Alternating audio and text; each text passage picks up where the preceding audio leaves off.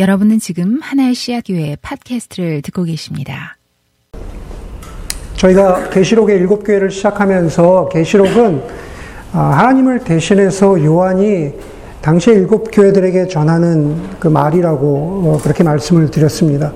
그리고 일곱 교회에 전하는 것은요, 우리가 계시록 전체를 보면서 우리가 두려워하는 그러한 심판의 메시지, 아, 이런 것들이 아니라, 어, 그 메시지를 통해서 교회들이 회개하고 변화하고 성숙해 갈 수 있도록 하는 게 그것이 계시록의 핵심 메시지라고 말씀드렸고 그게 1차적으로는 그 계시록에 나오는 일곱 교회에게 해당하고 두 번째로는 당연히 온 시대와 온 세상을 향한 교회와 그리스도인들을 향한 아, 메시지인 거죠. 아, 오늘 일곱 교회 중에서 첫 번째 교회인 그 에베소 교회에 대해서 여러분들하고 어, 나누려고 합니다. 여러분들 나이키 신발 좋아하세요? 나이키. 네. 제가 뭐 대부분 뭐 그렇게 큰, 어, 뭐 비호감 뭐 이런 거는 없을 것 같은데 설교를 준비하면서 제가 어, 나이키 홈페 이지에 들어가서 그냥 잠깐 그 높, 높은 가격에서부터 이렇게 낮은 가격으로 신발이 어떤가 하고 한번 찾아보니까 대략 보니까는 그 러닝화 같은 게 가장 비싼 게 한 260불 정도 하더라고요. 260불. 정말 내가 너무 나이키를 좋아하고 내가 뛰는 일에 정말 진심이다라고 생각하면은 큰 마음 먹고 살 수 있는 가격인 것 같아요. 260불. 여러분, 얼마의 가격이면은 여러분들은 신발을, 신발에다 지불을 하실 수 있을 것 같으세요? 네. 얼마? 네. 100, 100불? 수행자님 100불? 100불이 맥시멈? 네. 만약에 어떤 사람이 나이키에서 어, 나 이거 디자인도 이쁘고 색깔이 이뻐서 나는 200불짜리 신발을 내가 신을 수 있으니 70불짜리 나이키를 신은 사람을 내가 이겼다고 그렇게 좋아할 수 있을까요? 그건 다 사람들의 선호도의 차이인 거죠. 여러분 260불과 뭐 150불, 70불 뭐 이렇게 얘기할 수 있는 것 같은데 혹시 여러분들 가운데 비싼 신발을 모으는 것이 취미이거나 그걸로 재테크를 하는 사람이 있으십니까? 혹시 그런 지인들을 알고 계시는 분들이 있으세요? 아마 요즘에는 보니까 그런 사람들이 주위에 심심치 않게 있더라고요. 그래서 설교를 준비하면서 생각난 김에 가장 비싼 나이키를 한번 찾아보았습니다. 어, 1위, 1위부터 5위까지가 있는데 5위는요, 조단이 1997년에 독감이 걸렸음에도 불구하고 나와서 좋은 경기를 펼친 다음에 그 신발을 그 소위 얘기하는 볼보이한테 준 거예요. 그래서 나이키 Air Jordan Twelve Flu Game이라고 하는 이름이 붙은 건데 나중에 10만 4천 불에 팔렸다고 그래요. 네. 4위는 Back to the Future 2와 관련이 있는 나이키인데 그거는 가격이 20만 불이랍니다. 3위는 문슈즈라 그래가지고 1972년 아주 나이키의 초기 모델 육상화예요. 그 트랙 육상화인데 아주 그냥 낡아 빠진 그, 그 중고 신발입니다. 그 가격이 43만 5천 불이라 그래요. 3위쯤 되니까 가격이 뛰어요.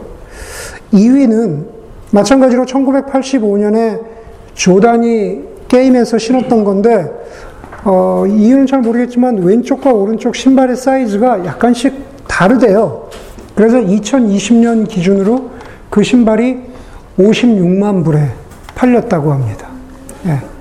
1위는요, 누가 신은 적도 없고 누가 판 적도 없는 신발입니다. 그 래퍼 드레이크라는 사람이 가지고 있는데 Solid Gold 뭐 OVO Air Jordan이라는 그 이름이 붙은 신발인데 그냥 신을 목적이 아니라 그 신발을 신으려고 하는 목적이 아니라 그냥 상징적으로 만든 거래요. 예, 그 가격은 200만 불이랍니다. 예, 신발 200만 불이에요. 여러분 나이키 신발을 치는 것으로 그리고 그 신발의 가격으로 이고 지는 것을 매긴다면 저와 여러분들 가운데 제가 이렇게 한번 보게 되는데 제가 저 여러분들 가운데 그 순위 안에 들어갈 수 있는 사람은 한 사람도 없습니다. 에베소 교회를 시작하면서요, 이 일곱 교회에 반복적으로 등장하는 구절이 하나가 나오거든요. 그게 뭐냐 하면은 이기는 사람이라는 구절이에요. 일곱 교회 다 나와요. 이기는 사람. 이기는 이라는 헬라어는 니콘티. 다시 말해서 니케, 나이키인 거죠. 니케, 나이키. 그리스 신화의 그 바로 승리의 여신과 같은 단어에서 비롯된 것입니다. 여러분, 그렇다면 이기는 그리스도인이라는 것은 과연 우리가 무엇을 상대로 했을 때 이겼을까? 그것은 당시의 로마 제국이라고 하는 그 당시를 지배하고 있었던 풍조와 가치에 꺾이지 않고 믿음을 지키며 살아가고 있었던 교회와 그리스도인들을 향해서 하나님은 요한을 통해서 이기는 사람이라고 이렇게 말씀하고 계신 거죠. 여러분, 그런데 실상은 어떻습니까? 예, 우리가 1세기의 교회와 지금 21세기의 교회를 교차하면서 계속 보고 있는데 지금 실상 저희 교회를 포함해서 많은 이들이 교회에 대해서 실망하거나 좌절하거나 분노하는 이유는 그 모습이 내가 생각하는 기대에 미치지 못하기 때문이 아닌가. 헌신된 사람들로 살아가기를 바라는데 실상은 유진 피러스님 말한 것처럼 자기 집에 잡초를 뽑는 일로 바쁜 거예요.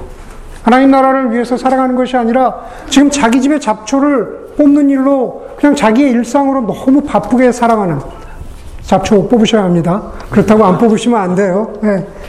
여러분, 다시 말해서 기도하고 말씀을 향한 열정을 갖고 살아가기를 바라지만은 하나님을 향해서 기도하기보다는 남의 말을 하고 가스핑을 하고 전혀 영적인 열정이 없이 무기력하고 목적 없이 살아가는 그리스도인들 그런 교회들을 보면서 우리가 실망하기도 하고 또 그런 교회들의 모습에 내 모습도 속한 것 같아서 우리가 이기는 사람이라고 자신을 바라보기는 커녕 나는 지고 있구나라고 실망하면서 좌절할 때가 얼마나 많습니까? 여러분, 우리는 많은 경우에 그런 사람들과 교회를 보면서 실망하고 좌절하고 그것을 견디지 못하면서 그런 사람을 직접 이렇게 맞대어 보지 않아도 되는 대형 교회로 가거나 온라인 교회 예배를 드리는 것으로 만족하거나 혹은 대단히 현학적이고 지적인 이야기를 나누는 사람들과 만나는 것으로 교회 역할을 대신하는 사람들도 있습니다. 그러나 그러한 모든 것들은 어찌 보면 가짜입니다. 대형 교회를 가는 것이 가짜라는 것이 아니라 온라인 예배를 드리는 것이 가짜라는 것이 아니라 그것은 우리가 바라고 우리가 소망하는 교회의 모습에서 벗어나 있다라는 거죠. 왜 그렇습니까? 바로 우리 인간의 모습이 만족스럽지 않음에도 불구하고 우리는 모두가 불만, 불만족스럽죠. 다시 말해서 우리는 모두가 불완전해요.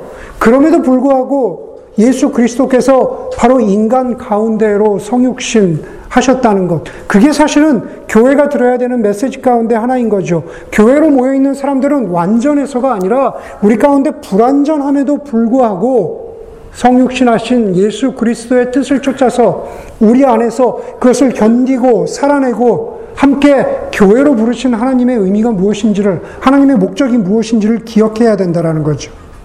1장 20, 우리가 2장을 읽었지만요, 그 introduction이 되는 1장에 보면은 1장 20절에 일곱 촛대는 일곱 교회라고 얘기해요. 촛대는 교회를 상징하는 거죠. 다시 말해서 우리가 어디 유럽의 어떤 성당 같은 데 가서 보면은 더럽고 찌그러진 촛대라고 해서 그리스도의 빛이 완전히 사라진 것은 아니라는 거죠. 더럽고 찌그러진 교회라고 해서 그 가운데 그리스도가 계시지 않는 것은 아닙니다. 그러나 더럽고 찌그러진 채로 그대로 있을 수는 없다라는 겁니다. 1장 9절에 보면은요, 일곱 교회를 통칭해서 이렇게 말합니다. 환란과 그 나라와 인내 가운데 있던 교회. 환란이 있어요. 그리고 그 환란 가운데에도 우리는 하나님 나라에 속해 있습니다. 그리고 그리스도께서는 지금 요한을 통해서 그 일곱 교회가 다시 한번 아름다운 촛대가 되기를 바란다는 거죠. 그리고 그 요한의 메시지는 지금 21세기의 교회들에게도 여전히 유효합니다. 그 일곱 촛대, 다시 말해서 일곱 교회의 처음이 바로 에베소 교회입니다. 지도를 보면은요, 지도에 그 에게해를 어, 동쪽으로 오면은 바로 그쪽에 그, 그 에베소 교회가 있는데 에베소 교회 대략 8시에서 9시 사이에 있는 그 에베소 교회를 중심으로 해서 시계 방향으로 돌면은 일곱 교회예요. 그 일곱 교회가 쓰여진 순서가 이렇게 돌아가요. 예. 거기에 그 에베소 교회가 처음 나오는데 다시 말해서 지난주에 어, 요한이 요한계시록을 썼다고 이야기했던 반모섬에서 가장 가까운 에베소 교회. 다시 말해서 이 에베소 교회는요, 이 계시록이 쓰여지기 약 40년 전에 시작된 교회입니다. 에베소 교회는 누가 시작했습니까? 에베소 교회는요, 바울이 시작했어요. 바울의 전도 여행 가운데 바울이 교회를 세웠고, 그리고 아주 쉽게 얘기해서 그 교회의 목회자로 젊은 디모데를 그, 그 에베소 교회 지도자로, 목회자로 세웠습니다. 그리고 교회의 전승은, 교회의 기록은 요한이 그 교회의 목자의 역할을 이어받았다고 전해지기도 합니다. 사도행전 19장에 보면은요, 이 에베소란 곳이 어떤 곳인지를 보여주는 상징적인 그, 그 모습이 하나 나오는데 그게 뭐냐면은 아르테미스, 아데미 신전이라고 그러죠. 아르테미스 신전이 있습니다. 역사에 따르면은 아르테미스, 아데미는 에베소 도시의 수호신이었습니다. 그리고 그 알테미, 아데미는 사랑의 신이었는데 그 에베소 교회의 그, 그것을 기념해서 굉장히 큰 신전이 있었, 있었습니다. 그런데 놀라운 것은 우리가 뭐 지금 아테네에 가면은 파르테논 신전이 있는데 실제로 에베소에 있었던 알테미 신전은 그 아데미 신전은 파르테논 신전보다 규모가 4배나 더 컸다 그래요. 훨씬 굉장히 컸던 거죠. 사도행전 19장에 보면은 바, 바울이 바로 그 에베소에 와서 복음을 전하는데 그 아데미 여신, 사랑의 여신의 모형을 만들어서 돈을 벌던 데메드리오라는 사람이 바울의 복음의 메시지 때문에 자기가 손해를 보게 생긴 거예요. 그랬더니만은 그 데메드리오라는 사람이 바울을 고소합니다. 고소의 내용이 이런 거죠. 바울이 아데미 여신을 모욕하고 신전도 무시한다라고 그렇게 바울을 고소했더니만은 사람들이 분노하고 격분해서 2만 4천 석의 야외 극장에 모여서 2시간 내내 아데미 여신은 위대하다. 아데미 여신은 위대하다고 외치는 그러한 장면이 사도행전 19장에 나옵니다. 여러분, 그런 도시에서 아데, 그렇게 그 아데미를 섬기던 그렇게 규모가 큰 에베소라고 하는 도시에서 시작된 게 에베소 교회예요. 그러면은 지금 요한계시록이 쓰여지던 이 시점으로부터 40년을 거슬러, 거슬러 올라가서 에베소 교회를 보여주는 단 한 구절이 있다면은 그건 어떤 것일까? 에베소서 6장 24절에 보면은 이렇게 말합니다. 에베소 교회 그들은 우리 주 예수 그리스도를 변함없이 사랑하는 교회라고 말합니다. 바울이 에베소를 향해서 그래요. 우리 주 예수 그리스도를 변함없이 사랑하는 교회. 그리고 이제 40년이 지났습니다. 40년이 지나서 사도 요한이 에베소 교회를 향해서 편지하고 있는 겁니다. 여러분, 일곱 교회, 우리가 이제 일곱 교회를 볼 텐데, 일곱 교회를 보면은요, 일곱 교회는 똑같은 형식이 있어요. 뭐냐면은요, 첫 번째는 그리스도가 누군가 보여줘요. 그리스도의 명칭, 호칭이 나오고요. 그리고 나서 교회를 향한, 각 교회를 향한 칭찬들이 나옵니다. 그리고 칭찬이 나온 다음에 책망이 나오고, 그 다음에 책망에 이어서 가르침이 나와요. 교정하는 거죠. correction 하는 거죠. 교정이 나온 다음에 너희가 그 책망을 받아들이면, 너희가 correct 하면, 그러면은 이런 결과가 너희에게 있을 것이다 라고 하는 약속이 나옵니다. 그게 일곱 교회에서 반복이 되고 있습니다. 에베소 교회도 당연히 그 형식을 취하죠. 2장 1절에 예수 그리스도가 누구이신가 먼저 보여주고 있습니다. 예수 그리스도는 오른손에 일곱 뼈를 주시고 일곱 금촉대 사이를 거니시는 분이다 라고 말합니다. 일곱 별. 왜 예수 그리스도를 일곱 별이라고 그렇게 일곱 별을 쥐고 계시는 분이라고 했을까? 당시 로마의 황제들은요, 자신이 황제로 있을 때마다 동전에다가 자신이 황제인 것을 동전에 새겨 넣었습니다. 어떤 경우에는 그 자신뿐만 아니라 도미티아누스 황제는 자신이 사랑하던 아들이 죽자 그, 그, 아, 그, 그 아이가 신이 되었다는 그러한 동전을 만들었는데 그 동전 속에 그 도미티아누스 황제의 죽은 아들은 일곱 별을 붙들고 있었어요.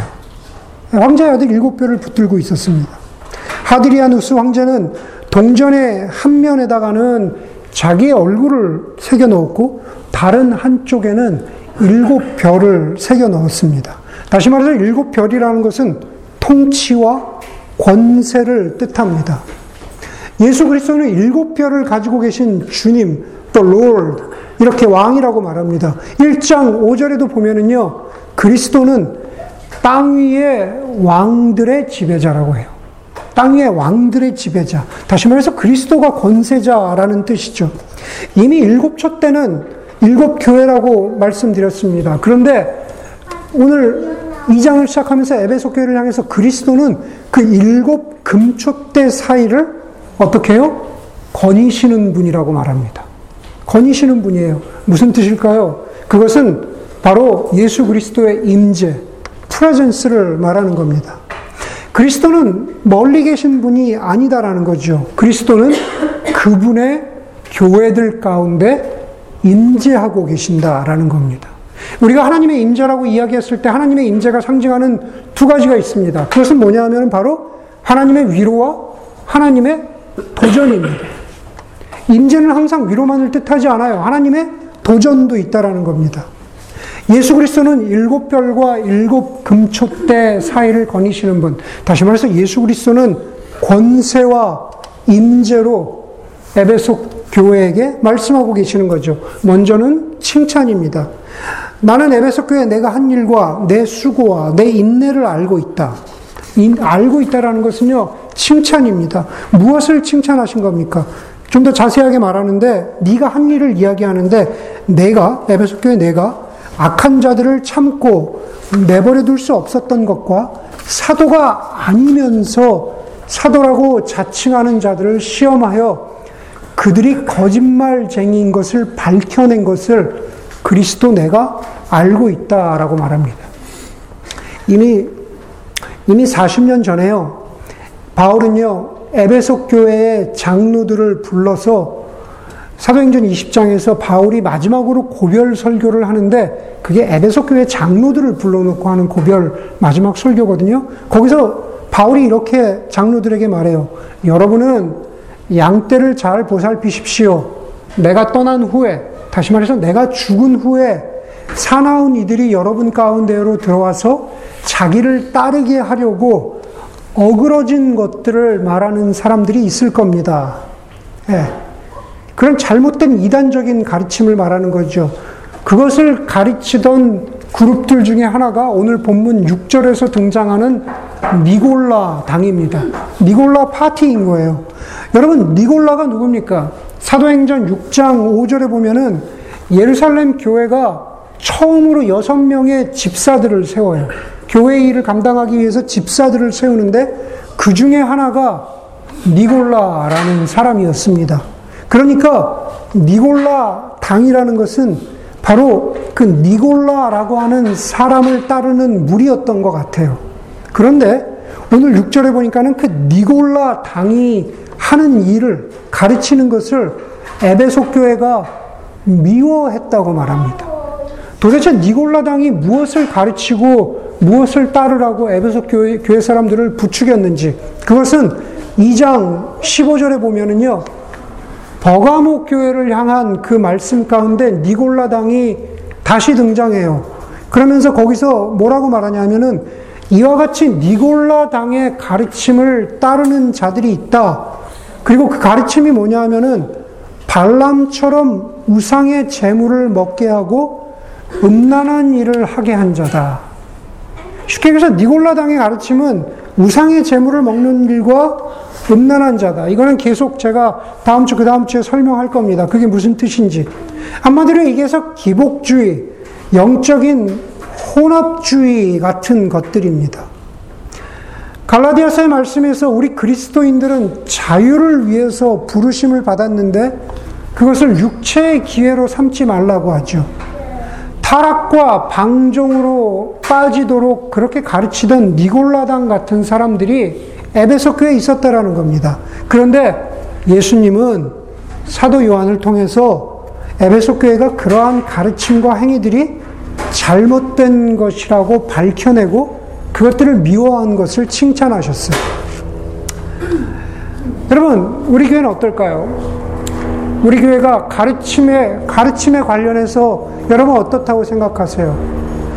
여러분, 제가 생각하기에는 뭐 강단이나 성경 공부나 다른 여러 가지 것들을 통해서 우리 교회는 예수 그리스도로부터 너희가 잘못된 가르침을 밝혀내는 일에, 밝혀내는 일에 우리 교회는 칭찬받을 만 하다고 생각하십니까? 네. 너무 스스로 자화자찬인지 모르겠지만은 저희는 저희 교회의 강단이나 성경 공부나 겨자씨에서 이루어지는 것들 가운데 하나님 나라 복음을 잘 가르쳤다고 자부할 수 있을 것 같아요. 그런데 여러분 에베소 교회 경우를 보면서 그거면 충분합니까? 그거면 교회로 만족스럽습니까? 다시 말해서 그거면은 이기는 교회가 됩니까? 완전한 이김은 아닐 수 있으되 잘 가르치면은요, 잘 배우면 부분적인 승리는 될 수 있습니다. 4절에서 이제 칭찬해서 책망으로 넘어갑니다. 그러나 너에게 나무랄 것이 있다. 그것은 에베소 교회 너희가 처음 사랑을 버린 것이다.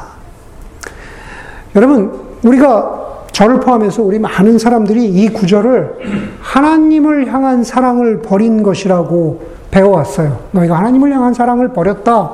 이렇게 배워왔습니다. 뭐 사실 크게 보면은 틀리지는 않아요. 왜 그러냐면은 예수님이 첫째 가는 계명이 무엇이냐?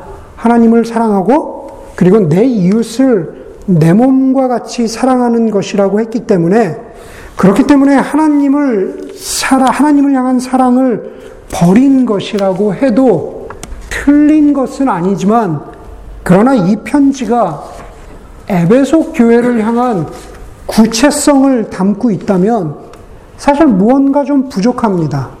그건 무슨 말이냐면은 요한이 에베소 교회를 향해서 너희가 처음 사랑을 버렸다라고 할 때 그것은 하나님 사랑으로 시작해서 구체적으로는 형제 자매를 사랑 사랑했던 그 사랑이 처음과 같지 않다라고 말하고 있는 거예요. 아주 엄밀하게는 하나님 사랑보다는 너희가 형제 자매를 사랑했던 그 사랑을 버렸다 라고 말하는 겁니다. 여러분, 왜, 왜 형제 자매를 향한 사랑을 버렸다고 말하냐면요. 잘 들어보세요. 여러분, 바로 전에 에베소 교회가 칭찬받은 것은 뭡니까? 이단적인 가르침을 저항하고 이단적인 가르침을 밝혀낸 것을 인해서 칭찬을 받았잖아요. 그렇죠? 다시 말해서 하나님 사랑을 저버렸다면 하나님 사랑하기를 포기했다면 그 결과가 뭐냐 하면 이단적인 가르침에 빠져들고 이단적인 가르침을 용납하는 거죠. 그런데 에베소 교회는 그렇게 하지 않았다 그랬어요. 너희가 니골라당의 가르침을 밝혀냈다고 그렇게 말했다라는 겁니다. 다시 말해서 하나님 사랑과 하나님 진리에 대한 사랑을 버렸다면 그렇게 칭찬받을 리가 없다라는 거죠. 네. 고린도전서 13장에도 고린도 교회는 바로 에베소 교회와 비슷한 책망 앞에 서 있습니다. 너희가 사람의 방언, 천사의 말, 그리고 지식과 믿음이 있더라도 여기서 지식과 믿음이 뭡니까? 그것은 이단 가르침을 밝혀내는 지식과 믿음. 지식과 믿음이 있더라도 사랑이 없으면 아무 소용이 없다 그러죠. 그 사랑은 누구를 향한 사랑입니까? 고린도 교회도 형제 자매를 향한 사랑이 없다면 아무리 뛰어난 아무리 올바른 가르침이 있더라고 하더라도 그것은 완전하지 않다라고 말합니다. 그러면서 너희가 처음 사랑을 버렸다라고 말하면서 어, 요한이 이렇게 말해요. 너희가 어디에서 떨어졌는지를 생각하라. 형제 자매를 향한 처음 사랑을 버린 것을 떨어졌다고 말합니다. 떨어졌다라는 것은 잠시 멀어졌다, 잠시 놓쳤다, 그런 뜻이 아니라 정말로 중요한 것을 완전히 잃어버렸다라는 뜻이에요. 그냥 완전히 잃어버렸다라는 뜻입니다. 여러분, 우리가 살아가면서 사랑하는 일은요, 사실 엄밀하게 이야기하면 태스크, 과업이 아닙니다. 만약에 사랑하는 일이 태스크라면 잠시는 할 수 있지만 계속 할 수는 없습니다. 다시 말해서 사랑하는 일을 태스크로 받아들인다면 잠시 이길 수 있지만 계속해서 이길 수 없습니다. 사람을 사랑하는 일은 그렇죠? 우리의 옆에 있는 사람을 혹은 형제 자매를 사랑하는 일, 부모를 사랑하는 일, 자녀를 사랑하는 일은 태스크가 아니라 바로 우리의 존재 자체입니다. 사랑이라는 것은 우리의 존재를 디파인 해주는 거죠. 공동체에서도 마찬가지입니다. 나와 아무런 관련이 없었던 형제 자매를 한 공동체라는 이름으로 우리가 묶여서 사랑하는 일은 그것은 태스크가 아니라 바로 우리의 자아, 우리의 존재를 요구합니다. 그리스도인이 된다라는 것, 에베소 교회가 된다라는 것, 하나의 씨앗 교회 한 공동체로 살아간다라고 하는 것은 태스크가 아니라 자아를 요구하는 이 사랑의 본질을 깨닫는 일인 거죠. 그렇게 된다면 사랑하는 일은 부담이나 맞춰야 하는 책임이 아니라 호흡하듯이 자연스러운 일이 되는 겁니다.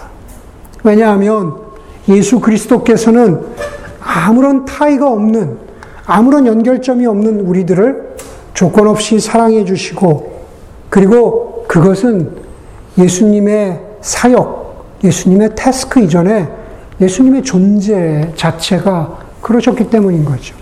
그래서 우리는 뭐 제가 드리는 말씀이 아니라 C.S. 루이스가 하는 얘기죠. God has love. 하나님은 사랑을 가지고 계시다라고 말하지 않고 하나님은 God is love. 하나님이 사랑이시다. 존재가 사랑이시다라고 말하는 거죠.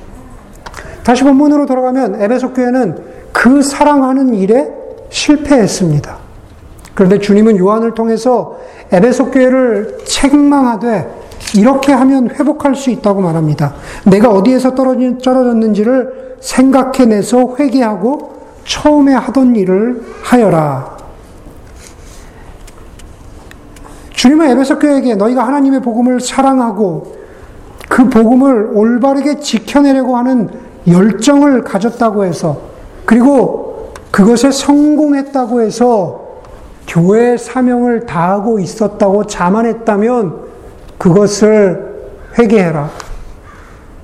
어떤 이유에서든지 간에 형제자매를 사랑하는 일을 잊어버렸거나 등한시했다면 그것을 회개하라고 말하고 있는 겁니다.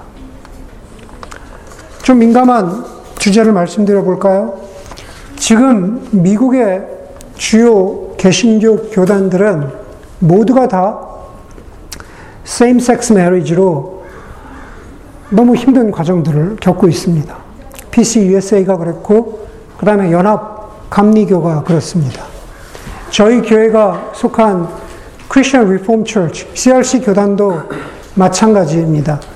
지난 몇 년의 스터디 어, 과정을 통해서 작년에, 올해가 아니라 작년에 저희 교단은 이미 성경에서 말하고 있는 전통적인 결혼에 관한 견해가 우리 교단의 입장이라는 것을 작년에 교단 총회에서 다시 한번 확인을 했습니다. 그리고 1년이 지나서 올해 6월 달에 두 달 전에 교단 총회가 있었는데 작년에 우리의 입장을 확인했음에도 불구하고 올해 6월 총회는 찬성하는 교회들과 반대하는 교회로 너무너무 시끄러워졌습니다. 찬성과 반대, 누구의 입장이 옳으냐? 누구의 성경 해석이 옳으냐? 누가 올바른 가르침을 전하고 있느냐? 바로 그것과 상관없이 감정의 골이 너무 깊어졌습니다. 교단만 그렇습니까? 이미 지난 몇 년 동안을 통해서 우리가 이것을 공식적으로 우리 교회 안에서 이야기한 적은 없지만 다양한 모임과 대화에서 세임섹스 메리지 주제가 나오면은요, 그냥 블랙홀처럼 다른 것들을 다 빨아들여서 그냥 그날의 대화는 그냥 이것으로 그냥 가는 것을 우리가 몇 번이나 경험했습니다. 그래서 목회자로서 저는 가급적이면 꼭 필요한 경우가 아니라면 이 주제를 이야기하는 것을 현재까지는 피하고 있습니다. 거부하는 것이 아니라 그것을 얘기할 때가 오겠죠. 다시 말해서 우리 교회 공동체가 이 주제에 대해서 교회적으로 맞닥뜨리는 날이 분명히 올 겁니다. 여러분, 그날이 온다면, 네, 이 주제 때문에 우리가 누가 옳으냐, 누가 그르냐, 그것을, 그것을 가지고, 혹은 다른 주제를 가지고 우리 공동체가 서로 생각이 나뉘어져서 서로의 옳고 그름을 지적해야 되는 순간이 오더라도, 그런 순간이 오더라도, 오늘 에베소 교회에게 말한 것처럼 정말로 부탁드리기는 형제 자매를 향한 사랑을 놓치지 않기를, 버리지 않기를 간절히 바랍니다. 그래서 이미 몇 번 소개했지만 이재무 시인의 바발이라고 하는 시에 보면은 이런 가장 유명한 구절이 나오죠. 갓 지어낼 적엔 서로가 서로에게 끈적이던 사랑이더니 평등이더니 찬밥되어 물에 말리니 서로 흩어져서 끈기도 잃고 제 몸만 불리는구나. 여러분, 교회가 찬밥이 돼서 물에 말리는 순간들이 있다는 거죠. 그리고 서로 흩어져서 제 몸만 불리는, 다시 말해서 자신의 옳고 그림을, 그름을 자꾸 주장해야 되는 그러한 순간들이 생긴다는 겁니다. 그런데 교회의 시작에 처음에 어떻습니까? 갓 지어낼 때 그 밥처럼 서로가 끈적이던 바로 그 사랑, 그 끈기, 그것을 놓치지 않는 교회가 되기를. 만약 형제자매를 사랑하는 일을 영영 놓쳐버리고 그 사랑을 영영 놓쳐버리고 자기 주장에만 몰두한다면 다시 말해서 오늘 구절처럼 회개하지 않는다면 요한이 에베소 교회에 뭐라 그래요? 내가 가서 그리스도를 대신해서 하는 말입니다. 내가 가서 너의 촛대를 그 자리에서 옮기겠다. 아까 촛대가 뭐라 그랬습니까? 교회라고 했잖아요. 촛대를 옮기겠다. 역사적으로 보면은요, 에베소와 그, 그 에베소가 가지고 있었던 항구는 에베소가 위치에, 위치에 있었던 카이스터 강이라고 하는 그 강에 쌓이는 퇴적물 때문에 역사적으로 세 번이나 도시의 위치 를 바꿨다 그래요. 강에 퇴적물이 쌓이면 항구의 역할을 할 수가 없잖아요. 그래서 이렇게 조금 몇십 킬로지만은 조금씩 조금씩 세 번의 위치를 바꾸었고, 마지막으로 에베소의 위치를 갖게 된 것은 이 요한계시록이 쓰여지기 400년 전에 최종적으로 지금 그 위치를 갖게 되었다라고 합니다. 그렇기 때문에 내가 너의 촛대를 옮기겠다라고 하는 그 키네오라고 하는 단어는 그냥 위치를 바꾼 정도가 아니라 이전에 있던 것들은 완전히 사라졌다는 뜻이에요. 저쪽에 있었던 그 에베소는 이제 사라졌어요. 없어졌어요. 마찬가지로 내가 너의 촛대를 옮기겠다라는 것은 교회가 사라질 수도 있다. 더 이상 교회로 존재하지 못한다. 교회의 의미를 상실했다는 뜻이기도 합니다. 그만큼 그리스도께서 공동체의 사랑의 회복을 얼마나 중요하게 보셨는지를 보여주는 증거입니다. 그래서 회개하고 다시 처음에 형제자매의 사랑의 일로 다시 회복한다면 그 공동체는 어떤 교회가 돼요? 이기는 교회가 된대요. 가르침을 그냥 잘 전해서 이기는 교회가 아니라 가르침과 더불어서 사랑이 함께 있을 때 온전하게 이기는 교회가 된답니다. 그리고 이기는 그 사람에게는, 이기는 공동체에게는 내가 하나님의 낙원에 있는 생명나무의 열매를 주어서 먹게 하겠다. 라고 에베소 교회에게 말합니다. 여러분, 이게 역사적인 배경이 있는 겁니다. 에베소의 아데미 신전은 그 자리에 신전이 세워지기 전부터 아데미를 제사하는 장소로서 성스러운 나무가 있었던 곳이래요.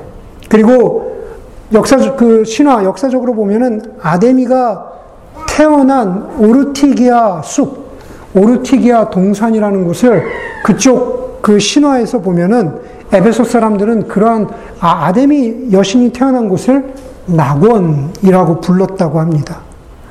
그렇기 때문에 1세기 에베소 사람들은 그 나무와 생명나무와 오르티기아 숲에 대해서 잘 알고 있었어요. 그런데 이제 요한은 바로 그 에베소 교회 사람들에게 또 다른 종류의 나무, 또 다른 종류의 낙원을 약속하고 있습니다. 그것은 바로 뭡니까? 에덴 동산의 생명나무인 거죠. 그리고 그 나무는 세상의 어떤 나무와도 비교할 수 없는 영원한 생명을 약속한 나무이고 그것이 바로 에덴 동산의 한가운데 자리하고 있습니다. 에베소 교회와 다른 여섯 교회들은요, 다시 설교에 처음으로 돌아가면 아데미 신을 비롯해서 이방 신, 수많은 로마 제국이 허용해 주었던 수많은 이방신, 수호신, 바로 그 한가운데 일곱 교회가 위치하고 있었어요. 그리고 그 한가운데에서 이기는 교회가 된다라는 것의 시작과 끝은 바로 사랑이라는 거죠. 이기는 교회의 시작과 끝은 바로 사랑입니다. 여러분, 이 예화로 설교를 마치려고 합니다. 19세기에, 미국의 19세기에 고상한, 아주 아주 고상했던 몇몇 사람들이 뉴잉글랜드의 유토피아를 만들려고 했습니다. 그래서 뉴잉글랜드의 공동체 하나를 시작했는데 그게 메사추세츠에 있었던 브룩팜이라고 하는 공동체였습니다. 당시에 유명한 사람들이 그 브룩팜에 참여했는데 그 중에 한 사람이 우리가 잘 아는 주홍 글씨라는 소설을 쓴 나다니엘 호손이었습니다.